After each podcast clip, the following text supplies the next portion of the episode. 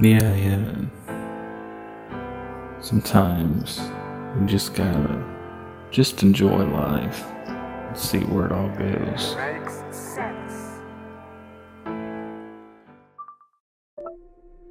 Life is art. What will you put on your canvas?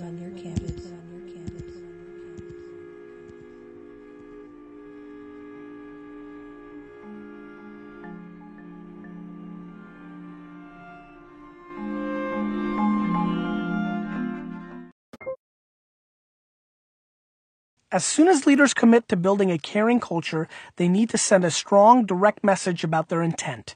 Employees should be able to feel the difference immediately, and they should be able to look to their leaders for examples of the kind of care, concern, and one-on-one interaction with customers that will be expected of them. John Pepper, the CEO of Boloco, a Boston-based burrito chain, has done this brilliantly. By the way, I'm going off the script. This is one of my favorite examples. Please pay attention. Get zoned in. Pay attention. Pay attention. Internally, he and his co-founders have made it clear that the welfare and future of Boloco's employees are paramount, from providing health care to all full-time and most hourly employees to offering English and Spanish classes to all staff in an effort to improve in-house communication and allow non-English speaking workers to rise to roles of greater responsibility. His employees can also look at him as a role model. His engagements on social media offer plenty of examples of the kind of personal, caring interactions he expects them to engage in with customers. For example, by searching Twitter for the word Boloco, he caught someone sitting right outside the store located on the Boston Commons, complaining the music was set too loud. He alerted the manager, who immediately lowered the volume and then came out to make sure the music level was set to the customer's satisfaction. What followed next should prove the impact of the thank you economy. The happy customer sent out a new tweet praising Boloco for its customer service. Many of her followers started twittering about what had just happened. She then wrote an entire blog post about her experience, which you can read about in her post, Music, Burritos, and the Impact of a Tweet, on her blog, Rachel Levy, Social Media and Marketing. Yeah, this is the thank you economy, and I ended up being right about one thing. This was my husband's favorite chapter, and really drove me to kind of, I continued reading and then I stopped and was like, you know, we would both enjoy this book actually, because not because we're in a business at all, but because we have over the years, like it seems like since we first got together, I don't know why this is, but we've really like just anytime we would do, you know, be a customer or do any kind of business, you know, buy something, eat somewhere, experience, you know, a place, we would always analyze their services. And when we would get good service, we just felt so like good, like the world was in a right place, you know. And when we would get bad service, we would feel a little bit like, what's going on here? Not just about ourselves, but just like, you know, hating that everybody is getting treated bad, and then loving when everybody's getting treated good, and recommending highly different places and stuff. And so the reason really that I chose to read this book out of the books that he has written is we just, that's one passion we have, is how businesses are, how services are and things like that. And this actually was written in 2011, so it's a little bit old, but I still think it applies. There are still, believe it or not, businesses who just won't use social media, or who won't get, you know, do certain things, that are even more modern today than they were, and stuff like that. But there are also some excellent businesses we found too. And it goes over kind of the history from the 80s and up until like how advertising was done, how billboards work and how they're done. And it's just amazing how much billboards are, and it kind of surprises me how much people would put into them and things like that. And now with social media, it's gotten, obviously the budget's gotten better and cheaper for companies and things like that. yeah, it's just this book is pretty cool because it gets into Gary V's history too and tells some really cool stories of how he was able to come through for his own customers, maybe, you know, go to their house and apologize. I mean, that stuff is just really like underrated, quote unquote. Like it really is, like how people just don't they don't think it's important enough to do things like that. And it really is. It matters a lot. It matters a lot. And the experience itself matters a lot. And it was just a refreshing read overall because, you know, the story, you know, my husband's worked in, you know, a little bit of vending and he's worked in sales and things. So that alone reminded me of that. And, you know, kind of coming together when we got together, it, you know, I got a lot more into food and restaurants and stuff. 'Cause he cooks and that's like his, main passion. It's one of his passions. I wouldn't say his only one, but you know, and so like the Boloco story, there's, it goes even further into a really nice email that he wrote. And, again, that's one of my favorite parts of the book, but he, how he wrote, you know, an email back to somebody very thoughtfully and, how businesses, you know, it kind of reminds me in reading this book, how companies are people and, how they have emotions and how they have, they make decisions every day, how they have responsibilities. It also makes me stop and think and appreciate, you know, that maybe some things might be unrealistic, but how does a company respond to that? So like if a pizza order has been done wrong and maybe they missed something, do they apologize? Do they give you a little something for it? Is it too much to ask for, to expect like the whole thing free, or can they just fix the issue? It's just a lot to this book that really, makes people think. And again, it is from 2011. It almost feels like the decade hasn't happened yet though when I would open and read the book. And this is from Audible. The link will be in this description below. Hearing his voice read it is just, to me, any author that reads their own book really means what they say and really is,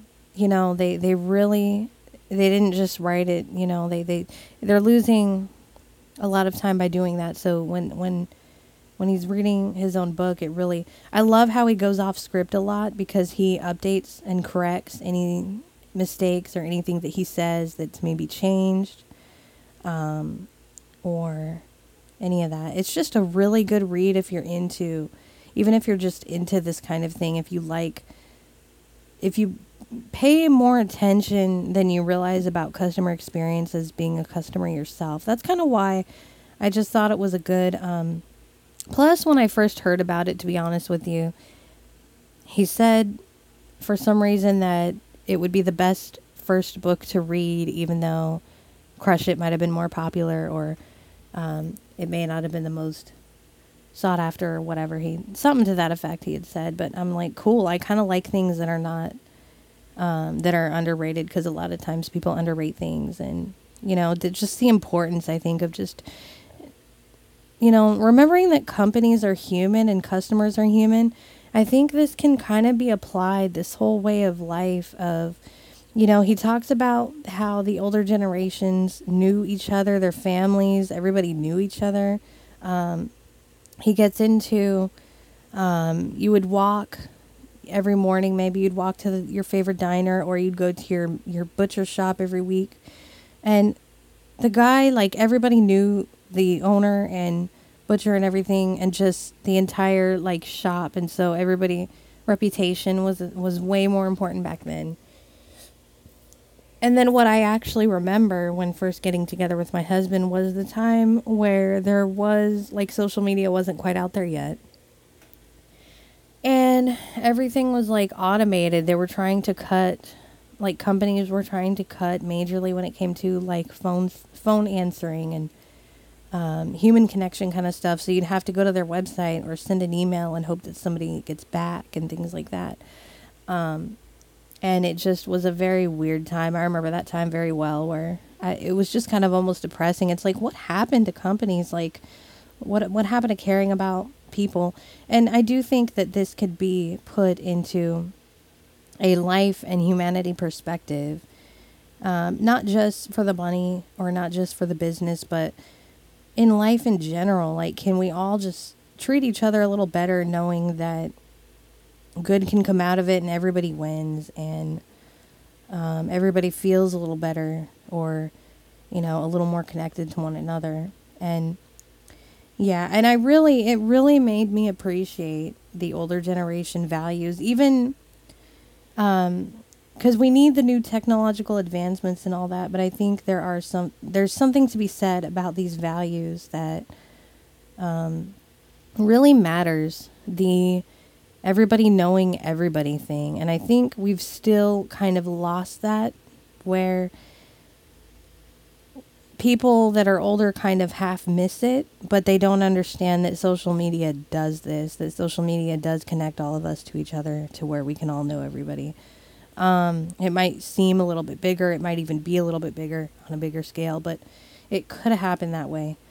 It also, the book talks about, a little way later, kind of towards the end, the companies that they kind of wanted to know what you were watching on TV, and Nielsen being one of them. We've actually participated in Nielsen's. It was really cool because we actually got to participate 3 years ago now, 3, 4, in their like surveys and stuff. And they actually paid us, and it was really cool. But you'd wear this thing around your neck, and it would be able to see what you were watching, and then you could plug it into your smartphone with a little jack, and it would see what you were listening to, and all that kind of stuff. And it kind of alerted, like, made things aware, made and it's kind of based on geographics. You can't really go and apply for it. I wish you could, because I would have told everybody about it. But you could probably go, Google Nielsen and see what else they have going on if if that's something you wanted. But it is kind of interesting because he talks about Nielsen being the top company that does this, and that did this, I think, the latest company. This book really brings up a lot. And like I said, but the older generational values of everybody knowing each other, everybody being... just supporting each other, simply because, not to overly be, let's get brownie points, let's get money, but just because reputation should matter. How you present yourself should matter. It doesn't mean that from more of a human standpoint, it doesn't mean that everything is perfect and every relationship is perfect, but when it comes to things like this, it is a relationship that people have with companies. And again, I just think that this book brings these values into light that kind of seem a little bit like they've lost their importance to a lot of us. And so, but yeah, it's if you read it, it really shows you why these things should matter, why they could matter to you, and how they could benefit not only you, but others that you are serving as customers, and it just goes into a lot. So it was a really cool kind of read, and I'm looking forward to what book he'll write in the fall. I'm going to wait around and see. I think he's writing one in the fall, and I will do a book review, and it'll be pretty cool. So, it's a pretty good book. And yeah, that Boloco story really made me think of, he literally did a search and found somebody right there sitting outside his store. That is just crazy. The guy from Boloco's, and just Did a search, found somebody right outside his store, and hey, is my music too loud for you? Things like, really, literally just found somebody. It's crazy. But yeah, these values, if you have these kind of values and work ethic and just caringness overall about, again, reputation, who you are, and just everybody being a little bit nicer, a little bit kinder, it really does matter and can really mean something in the long run. And it looks a little bit different nowadays, and I wonder what an updated version of this book would be like.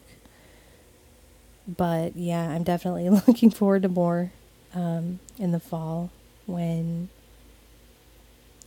it comes out. I'm also looking forward to, at the time of this recording, May 5th is coming tomorrow, and he will be really showing his project for NFT, his project launch for NFTs, non-fungible tokens, which is blockchains.